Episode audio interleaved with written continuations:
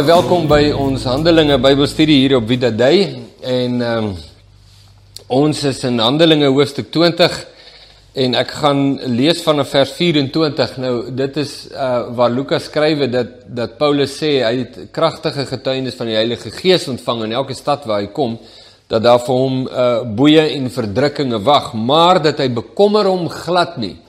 En uh daar's iets daarvan wat vir my baie kosbaar is. Um uh Petrus, ag Paulus, ekskuus, weet dat Jesus in beheer is. Hy weet dat Jesus in beheer is. En hy weet dat Jesus dit aan hom openbaar dat vir hom swaar tye voorlê. Hy weet dit. En uh, en hy berus daarin. Hy berus daarin. Jesus is in beheer. Dis al wat genoeg is. Jesus se gesag oor my lewe is die drywende faktor. Ek uh, is sensitief om te hoor wat Jesus sê. Ek doen wat Jesus sê en op die weg van gehoorsaamheid aan Jesus lê daar vir my verdrukking en swaarigheid. Maar daaroor is Jesus in beheer. So ek ek gee myself aan hom oor uh ook wat dit betref. Ek gee myself totaal aan hom oor. So as Jesus dit goed dink om my deur hierdie goeters te lei en my daardeur te neem, dan is dit reg met my. Ek bekommer my glad nie daaroor nie en ek ag ook my lewe vir myself nie dierbaar nie. Ja, dis 'n dis 'n wonderlike plek om te wees. Ek ag my lewe nie dierbaar nie. Ek ek het as ek moet kies tussen my lewe beskerm en gehoorsaam wees aan Jesus sê Paulus, dan kies ek gehoorsaamheid aan Jesus. Nou ons weet dat dit was Paulus se lewe en sy teologie regdeur sy lewe van sy bekering tot en met sy dood. Vir my is die lewe Christus en die sterwe wins. Sodat ek met blydskap my loopbaan kan volbring in die bediening wat ek van die Here Jesus ontvang het om kragtig te getuig vir die evangelie van die genade van God, om kragtig te getuig vir die evangelie van die genade van God. Die genade van God is te vind in Jesus. Wil jy die genade van God in jou lewe hê? Buig onder die heerskappy en gesag van die Here Jesus. Skryf vers 25. Uh, Lukas skryf verder uh, wat Paulus sê. Hy sê nou weet ek dat julle almal onder wie ek rondgegaan en die koninkryk van God verkondig het, my aangesig nie meer sal sien nie. So dit sê hy nou vir die ouderlinge in die gemeente in, in Efese.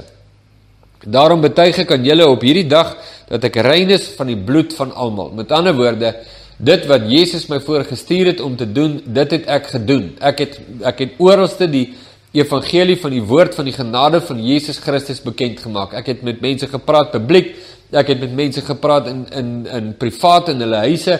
Ek het ek het my roeping het ek volbring. So as dit sal lei dat ek nou sterwe, ek het my werk voltooi. Ek kan rein voor die Here staan en sê ek het in gehoorsaamheid aan U my lewe neergelê.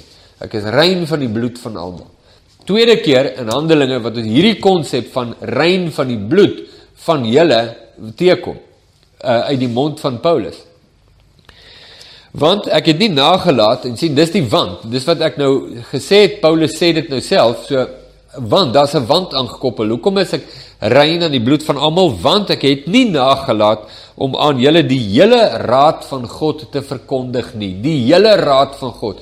Hoe het Paulus aan hulle in so kort tyd die hele raad van God verkondig? Dis eenvoudig. Hy het aan hulle Jesus verkondig. Jesus is die hele raad van God die gesag en waarheid van Jesus om hom te ken en te doen wat hy sê, dit is die raad van God. Uh Matteus 17, pragtig hoe die Vader, God die Vader aan die drie disippels Jakobus, Petrus en Johannes die raad van God bekend maak met twee sinne. Dis my geliefde seun, in wie ek welbaai het, luister na hom. Dit is die raad van God. En uh vers 28 dan bemoedig hy nou en in 'n sin vermaan hy hierdie broers met hierdie woorde. Gee dan ag op julleself en op die hele kudde waaroor die Heilige Gees julle as opsieners aangestel het om as herders die gemeente van God te versorg wat hy deur sy eie bloed verkry het. So die erns van hierdie manne se bediening teenoor die gemeentes in Efese word baie duidelik uitgestip. Dis God se eiendom, nie julle sinne nie en julle is nie hulle basse nie, julle is hulle herders. Versorg hulle. Hoe? Hou aan met die hele raad van God, die seun. Bevestig hulle in die seun, bemoedig hulle in die seun, vermaan hulle in die seun. Ehm um, bou hulle op in die seun. Dit dit is dit is vir my so kosbaar hoe Paulus die klem reg plaas. En en uh en en dit in die in die uh in die lig van die moontlikheid dat Paulus sy lewe gaan verloor. Nou ons weet in Jerusalem het hulle hom toe nie doodgemaak nie. Hy's uiteindelik dood in Rome waar hy as gevangene deurgebring het. Uh deur die keiser vermoor uh, op bevel van die keiser. Maar maar Paulus is net so nugter in hierdie saak. En jy weet daar daar wanneer jou eie dood op hande is en voor oë is. Dis verstommend hoe die dood 'n mens kan nugter maak en hoe nugter mense kan dink wanneer hulle gekonfronteer word met die dood. En hoe nugter Paulus in hierdie in hierdie saak um deur al die frille en flaf sny om by die kern uit te kom en te sê broers, hier is dit. Dis dit. Bemoei julle hiermee. Moenie tyd mors met enigiets anders nie. Bemoei julle hiermee. En uh um vers 29 want ek weet dit dat na my vertrek wrede wolwe onder julle sal inkom en die kudde nie sal spaar nie. Ag, nog 'n baie besondere ding.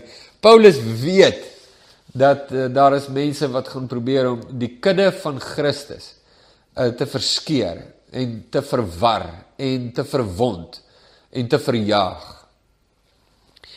Ja, uit julleself, uit julleself sal daar manne opstaan wat verkeerde dinge praat om die disippels weg te trek agter hulle aan. Weg te trek van waar? Nie van Paulus af nie, van Jesus af. Weg van Jesus na hulle toe. En wrede wolwe. So hy sê dit sal onder julle sal daar manne wees wat sal opstaan. Nou Nou Johannes later in sy sentbriewe skryf presies dieselfde. Presies dieselfde as wat Paulus hier sê. So hy vermaan hulle en maak hulle bedag daarop. En hy sê uh vers 31 daarom moet julle waak en onthou dat ek 3 jaar lank nag en dag nie opgehou het om elkeen met trane te vermaan nie. Nee, die intensiteit van Paulus se bediening en die erns van sy bediening dat hulle aan Jesus getrou sal wees. Net sy absolute enkel uh, gefokusdheid, as jy so 'n woord kry. Hy's uh, sy die enkelvoudigheid van sy fokus. En nou broeders, dra ek julle op aan God en aan die woord van sy genade wat magtig is om julle op te bou en julle 'n erfdeel te gee onder al die heiliges. Niemand se silwer of goud of klere het ek begeer nie. Maar julle weet self dat hierdie hande voorsien het in die behoeftes van my en die wat by my was. So Paulus sê, hy sê luister, niemand kan my beskuldig dat ek na die eh, die geld van die gelowiges gejaag het nie. Niemand. Sê ek het met my eie hande vir my gesorg en vir die wat saam met my was. Ons het op niemand se nekke gelê nie. Jy weet en dit 'n geestelike sousie gegee en en jy weet ek trek voordeel uit almal en jy weet dit is nou hulle goddelike en geestelike plig om my ryk te maak nie. Ehm um, uh, jy weet niks van dit nie. Niemand kan 'n vinger na my wys nie. My fokus was op Jesus en op Jesus alleen en ek het myself onderhou. Ooh, hierdie goed is vir my geweldig en ek in my persoonlike lewe uh uh kom ons sê worstel ook hiermee. Ehm um, uh vir vir baie redes. Jy weet, ek het vir baie al gedink ehm um, wel ek en Pippa is nou al vir 6 jaar nie meer ehm um, werk ons nie meer binne in 'n plaaslike gemeente waar ons die herderspaar is nie vir 6 jaar nou al, eintlik al 8. Uh en ek het al baie gedink as ek ooit weer in 'n posisie moet wees waar ek 'n gemeente moet plant of in 'n gemeente moet wees waar ek die leier van so 'n gemeente sal wees wat ek nie dink is is enigsins naaste by op die tafel dalk vir die res van my lewe nie. Um maar dan wil ek hierdie model volg. Ek wil hierdie model hê. Ek wil die die geld en finansies wat in die gemeente is wil ons kan aanwend vir die behoeftes van die heiliges. Ek wil ek wil die Here vertrou dat ek soos Paulus ook vir myself kan onderhou, myself kan kan ondersteun en en nie die fondse na my toe trek of jy weet so nie. Is is nou ek moes eintlik nie hierdie onderwerp nou aangeraak het nie, maar ek sê sommer nou goed wat in my eie hart ook is. Maar um, om te sê maar jy weet as daar fondse is, gebruik dit vir die behoeftes van die heiliges en gebruik dit om mense te ondersteun dalk, jy weet, of te help of wat ook al te doen. wat die wat die woord versprei en so aan en so aan. So klomp sulke gedagtes en goed in my kop en dinge wat in my maal en goed waaroor ek vra en wonder en bepeins en dink en hoe dit moet wees en ek en ek gebruik die woord om my te rig in dit. En daar's baie wat ek nog moet leer rakende al hierdie dinge waaroor ons praat. Uh vers 35 Ek het julle in alles getoon dat ons deur so te arbei die swakkes moet help en die woorde van die Here Jesus moet onthou dat hy gesê het dis saliger om te gee as om te ontvang. die woorde van Jesus, onthou, onthou Jesus het gesê dis saliger om te gee as om te ontvang en daar's 'n belangrikheid wat Jesus daarop sit wat die drywende faktor in my lewe is. Jesus sê, Jesus demonstreer, Jesus wys. Hy is die bepalende faktor, die diktaat in my lewe en ek is 'n disipel van Jesus. En uh, en ek volg ek volg sy model na. So so veel en so nou as wat ek kan met my lewe. Goed. En na die woorde het hy neergekniel en met hulle almal saam gebid. En daar het 'n groot geween ontstaan van almal en hulle het Paulus om die hals geval en hom gesoen. Veral bedroef oor die woord wat hy gesê het dat hulle sy aangesig nie meer sou sien nie en hulle het hom na die skip begelei en Paulus het sy reis begin na Jerusalem. Dit bring ons by Handelinge hoofstuk 21 vers 1. So ek gaan nou sommer dadelik daarin want ons het nou nog tyd op ons videoetjie so kom ons kyk. En nadat ons ons van hulle losgeskeer het, ja, jy kan nou net dink nê, die innigheid waarmee hierdie broers saam is en wat hulle als beleef het en deurgegaan het in Efese en hoe kragtig die Here hulle harte omgedolwe het en omgedop het en en hoe hy homself uh, bekend gemaak het aan hulle en hoe hy in hulle middag manifesteer het en en bedien het en aan mekaar geheg het deur die waarheid en in gees van Christus in hulle midde en net al hierdie dinge en hier is hulle op die punt om om en, en hulle doen dit daadwerklik ook so om afskeid van Paulus te neem uh met die sterk moontlikheid dat hierdie die finale afskeid sal wees. Nooit weer want waarskynlik sal Paulus dan sterf. Hy verwag dit ook dat sou hy Jerusalem toe gaan, dan sal hy daar sterwe. Nou ons weet dat het dit toe nie daar gebeur nie, maar jy moet nou dink, hierdie ouens is in the moment. Hulle is in the moment wat hierdie saak betref en hulle neem afskeid met daar's soveel daar's soveel blydskap maar hartseer ook tussen hulle. En en hy hy het met soveel kosbare punte wat hy uitgelig het hoe hy hulle bemoedig het en gesê het om getrou te bly aan Jesus en waaksaam te wees oor die kudde. En hulle het saam gebid en hulle is in die in die teenwoordigheid van Jesus daar by mekaar en hulle hulle sit vir hom op dit is waar hulle skeer mekaar los en wil hom nie laat gaan. Die Here Jesus kan nie maar kan hom nie maar gespaar hou nie. En hou hom maar hier want hy bou ons soveel op en ons leer so baie van u en daai hele saak daar en hulle jy weet neem afskeid van Paulus en sit hom op die skip en skeer hulle los het ons afgevaar en reguit koers gehou en by Kos aangekom om die volgende dag by Rhodes en daarvandaan by Patara. En ons het 'n skip gevind wat na Fenisië sou oorseil en daarop gegaan en afgevaar so hulle het 'n hulle het 'n transition gedoen daar van een skip na 'n ander skip en weer die roetes want hulle is hulle is nou op pad. Hulle kop is in 'n rigting. En toe ons Siprus in die gesig gekry het en dit aan die linkerkant laat lê het, het ons na Sirië gevaar en by Tyrus aangekom want daar sou die skip sy vrag aflaai. En nadat ons die disippels gevind het, dis my koslik, hulle soek die disippels. Hulle kom by 'n plek en dan soek hulle die disippels van Jesus daar. Ja, ek sien so uit uh volgende jaar. Uh na die plekke waar ons gaan om die disippels van Jesus te gaan soek. Soek hulle Uh net soos wat Paulus nou hulle soek en en en mekaar te bemoedig uh in die waarheid van Christus waar ons ook al gaan wees. sien so uit daarna. En nadat ons die disippels gevind het, het ons daar 7 dae gebly en hulle uh, het vir Paulus deur die Gees gesê om nie op te gaan na Jerusalem nie. Al hier is 'n interessante ding. Hulle deur die Gees sê hulle vir hom, moenie opgaan na Jerusalem. Maar toe ons die dae uitgebly het, het ons vertrek en op reis gegaan terwyl almal met vroue en kinders ons tot buite kan die stad begelei en ons het op die strand neergekniel en gebid. En nadat ons mekaar gegroet het, uh, het ons aan boord gegaan en hulle teruggegaan huis toe. Maar ons het die seereis van Tyrus af voltooi en by Ptolemais aangekom en ons het die broers gegroet en een dag by hulle gebly. Die volgende dag het ons die geselskap van Paulus vertrek en in Caesarea aangekom en ons het ingetrek geneem in die huis van Filippus, die evangelis, wat een van die sewe diakens was en by hom gebly. Filippus en die Ethiopiese hofdienaar, onthou dit. En hy het vier ongetroude dogters gehad wat die profetiese gawe besit het.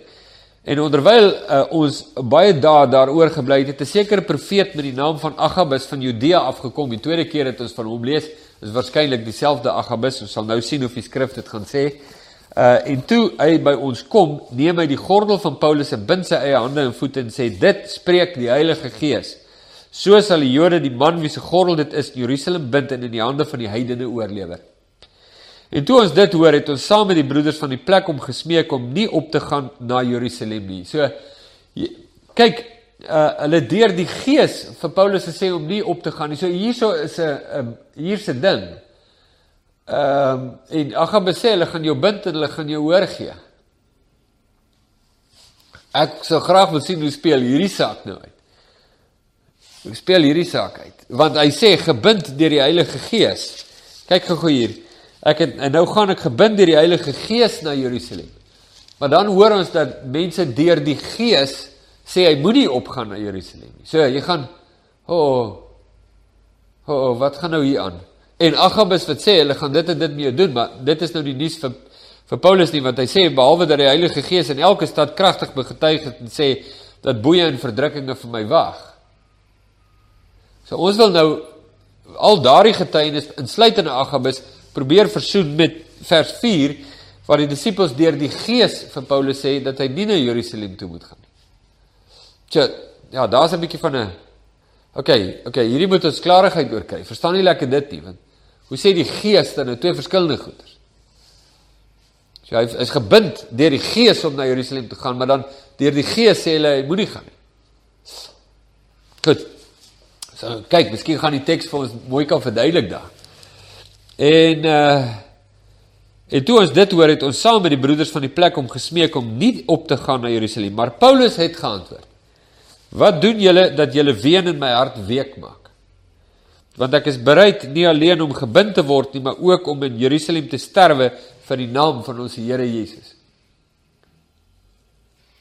So ja, hier's hier's 'n ding.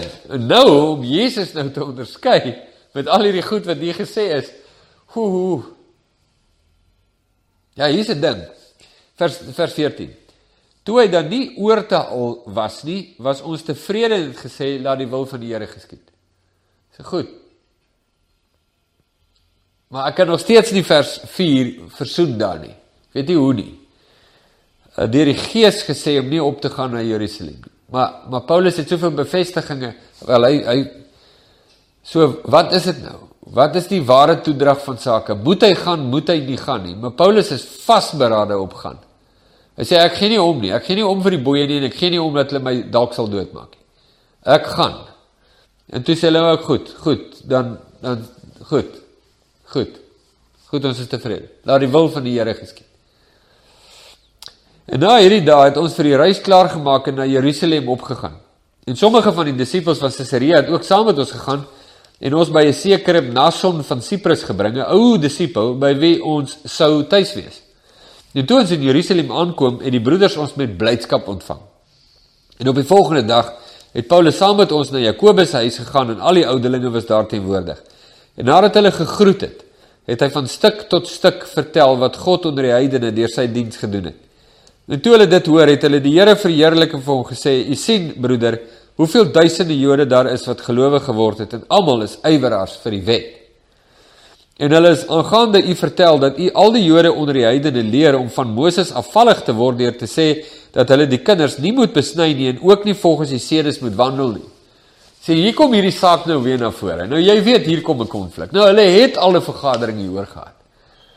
Ehm um, maar, maar uh, hierdie keer hierdie keer is die Ehm um, en, ja, en hier is die onderskeid miskien. Die vorige keer, die vorige vergadering wat hulle in Jerusalem gehad het, was oor moet die heidene besny word.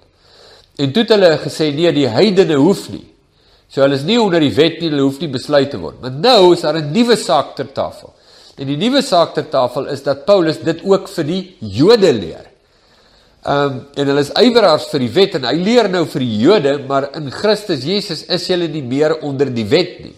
So hulle sê maar wat is nou jou storie want jy jy ja, weet. So wat hulle eintlik betref is daar twee evangelies. Daar's 'n evangelie vir die heidene en 'n evangelie vir die Jode. So jy kan nou sien, hier kom 'n ding. Nee, hier kom nou weer, hier is spanning dadelik. So hulle vra vir hom daaroor. Wat staan ons dan nou te doen? Dit is dringend nodig dat die menigte bymekaar kom wat hulle sal hoor dat u gekom het. Doen dan wat ons vir u sê. Ons het vier manne wat 'n gelofte gedoen het. Neem hulle en heilig hulle in heilig u saam met hulle en betaal die koste vir hulle sodat hulle hulle hoofde kan skeer en almal kan weet dat daar niks is in wat van u vertel word nie, maar dat u self ook wandel as een wat die wet onderhou. En jy staan nog onder die wet van Moses. Soos 'n Jood dit betaal. En dat die besnydenis vir die Jode belangrik is. En ek sê nou vir jou hierdie dualisme, ek gaan dit nou so noem, is vandag nog in die kerk baie baie wakker. So dis interessant om daarvan te lees hier. Ehm uh, wat egter die gelowiges uit die heidene betref, het ons geskrywe besluit dat hulle niks van die aard moet onderhou nie. Wel, hier hoor jy dit nou baie duidelik. en dis hierdie goed is vir my so amazing. Jy weet jy lees dit en jy dink wat? Jy weet baie mense van ons boere mense uh, raak nou oortuig deur sekere invloede wat hulle hoor dat hulle is nou almal Jode. Hulle is nou Jode of jy moet Joods wees. Nou onderhou hulle die feeste en onderhou die wet. Party van hulle laat hulle besny en nog sommige van hulle gaan so ver dat hulle rabbies besoek en Jesus afsweer as die Messias en saligmaker. Onder ons eie mense. En dis nou, jy weet, en hulle is bereid om, jy weet, te veg tot die dood toe vir daai saak. Hier staan dit baie duidelik. Hier's groot tweespalt in die gemeente, maar die een saak's baie duidelik. Dat die wat uit die heidene is, staan nie onder die wet nie. Hulle staan onder Christus. Die probleem wat hulle nou het, is geld dit ook vir die Jode. Jy sien. So maar hier is dit so duidelik. En ons wil nie vat hier aan nie, nee, want hulle dryf hulle agenda en hulle wil in 'n rigting gaan. En uh, en dan dink ek, ai, Ons net meer die woord lees. Uh dat hulle niks van die aard moet onderhou nie, maar hulle moet net moet onthou van afgodsoffers en bloed en van die wat verwrig is en van hoerery. Toe het Paulus die manne geneem en op die volgende dag hom saam met hulle geheilig en in die tempel gegaan om bekend te maak dat die dag van die heiliging sou voortduur totdat die offer vir elkeen van hulle gebring moes word. Maar toe die 7 dae byna verby was, het die Jode van Asië hom in die tempel gesien en die hele skare oproere gemaak en die hande aan hom geslaan en geskree: "Israeliete, help! Dis dus die man wat oral en almal dinge leer teen die volk, die wet in hierdie plek." Dis nou die tempel. Hy het ook nog Grieke in die tempel gebring en hierdie heilige plek ontheilig, want hulle het van tevore Trofimus, die Efesier in die stad by hom gesien en gedink dat Paulus hom in die tempel gebring het. Toe kom die hele stad in beweging en daar was 'n oploop van die volk en hulle het Paulus gegryp en hom buite kan die tempel gesleep en dadelik is die deure gesluit. En onderwyl hulle probeer om hom dood te maak, het 'n berig die owerste oor 1000 van die leerafdeling bereik dat die hele Jerusalem in oproer was. En hy het met eens nou hierdie is soort van die ekwivalent van 'n kolonel of 'n brigadier in vandag se se terme dit het hierdie hoë offisier, 'n Romeinse offisier bereik. En onderwyl hulle probeer, ja, en skielik vers 32 en hy het met een soldate en hoofmanne oor 100 geneem en afgehardloop na hulle toe en toe hulle die owerste oor 1000 die soldate sien, het hulle opgehou om Paulus te slaan. So hulle was besig om hom sterk aan te hanteer. Daarop kom die owerste oor 1000 nader en neem hom gevangene en gee bevel dat hy met twee kettinge geboei moet word en hy het gevra wie hy was en wat hy gedoen het. En onder die skare het sommige dit en sommige iets anders geskreeu. En omdat hy weens die remoer geen sekerheid kon verkry nie, het hy bevel gegee dat hy na die kamp gebring moes word. En toe hy op die trappe kom, moes hy deur die soldate gedra word weens die geweld van die skare. Want ja, so. Want sommige van die uh sommige want die menigte van die volk het gevolge geskree weg met hom. En net toe hy in die kamp gebring sou word, vra Paulus die owerste oor 1000 is dit my geoorloof om iets vir u te sê? En hy sê vir hom ken jy Grieks? Ja, hy weet mos niks van Paulus nie. Paulus praat met die Romeine Grieks want dis nou die algemene voertaal. Die Romeine is praat Latyn nê en en hulle vang hom in Jerusalem so hy neem net aan. Jy weet Paulus is Hebreëse of Aramees maar Paulus praat met hom vlot Grieks. Is jy dan nie die Egiptenaar wat 'n tyd gelede oproer gemaak het en die 4000 rowers na die woestyn uitgelei het nie. En Paulus antwoord: Ek 'n Joodse man van Tarsus, 'n burger van geen onvermaarde stad in Cilicië nie. Ek versoek u, laat my toe om die volk toe te spreek. En toe hy dit toegelaat het, gaan Paulus op die trappe staan en wink met die hand vir die volk. En nadat daar 'n groot stilte gekom het, het hy hulle in die Hebreëse taal toegespreek en gesê: Nou ja, nou ja, jo jo jo. Hierdie is uh, interessant, né, nee, om al hierdie goed te hoor. Paulus, waar kom die mannemoed van Paulus vandaan? Net 'n laaste gedagte. Waar kom die mannemoed van Paulus vandaan om so op te tree? Die vervulling met die Heilige Gees. Dis waar. Die vrymoedigheid. Waar kry hy die vrymoedigheid?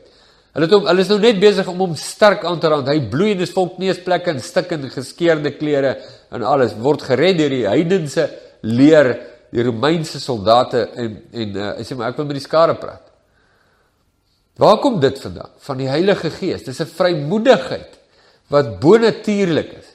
En en dit is hoekom die gelowiges gedoop en vervul word met die Heilige Gees. Belangrik om dit te sien. Kom ons gaan in 'n volgende video verder. En elke knie sal buig, elke mond getuig. God you